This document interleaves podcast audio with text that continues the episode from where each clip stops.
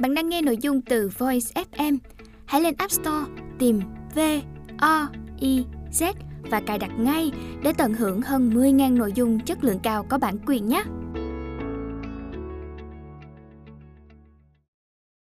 Sự sao lãng khiến ta đánh mất sự đồng hành với chính mình 24 giờ mỗi ngày. Pascal Một du khách người Mỹ lên kế hoạch cho chuyến đi thám hiểm dài ngày ở châu Phi.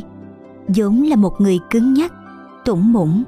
Anh ta thận trọng mang theo bản đồ, dạch ra thời gian biểu và lịch trình rõ ràng. Anh thuê một vài người thuộc bộ lạc địa phương tham gia hành trình để mang giác đống hành lý công kênh và những thứ cần thiết của anh. Buổi sáng đầu tiên, họ tỉnh dậy rất sớm, đi rất nhanh và đi được khá xa buổi sáng thứ hai, thứ ba cũng vậy. Nên anh chàng người mỹ kia có vẻ hài lòng. Nhưng đến buổi sáng thứ tư, những người bản địa không chịu đi nữa. Họ chỉ ngồi dưới gốc cây. Anh ta tức giận, quát tháo. Thật lãng phí thời gian.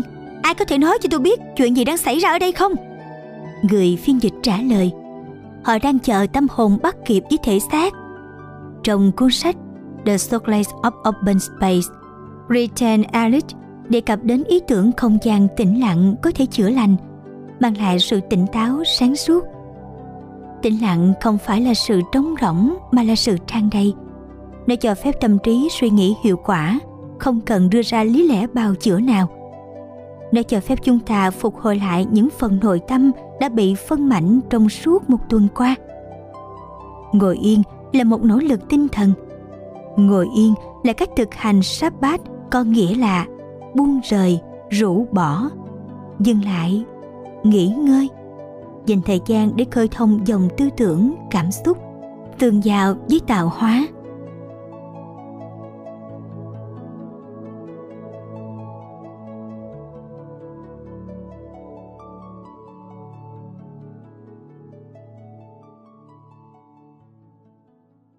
Tìm cho mình một không gian riêng để thực hành tĩnh lặng nếu ở ngoài giường thì rất tuyệt.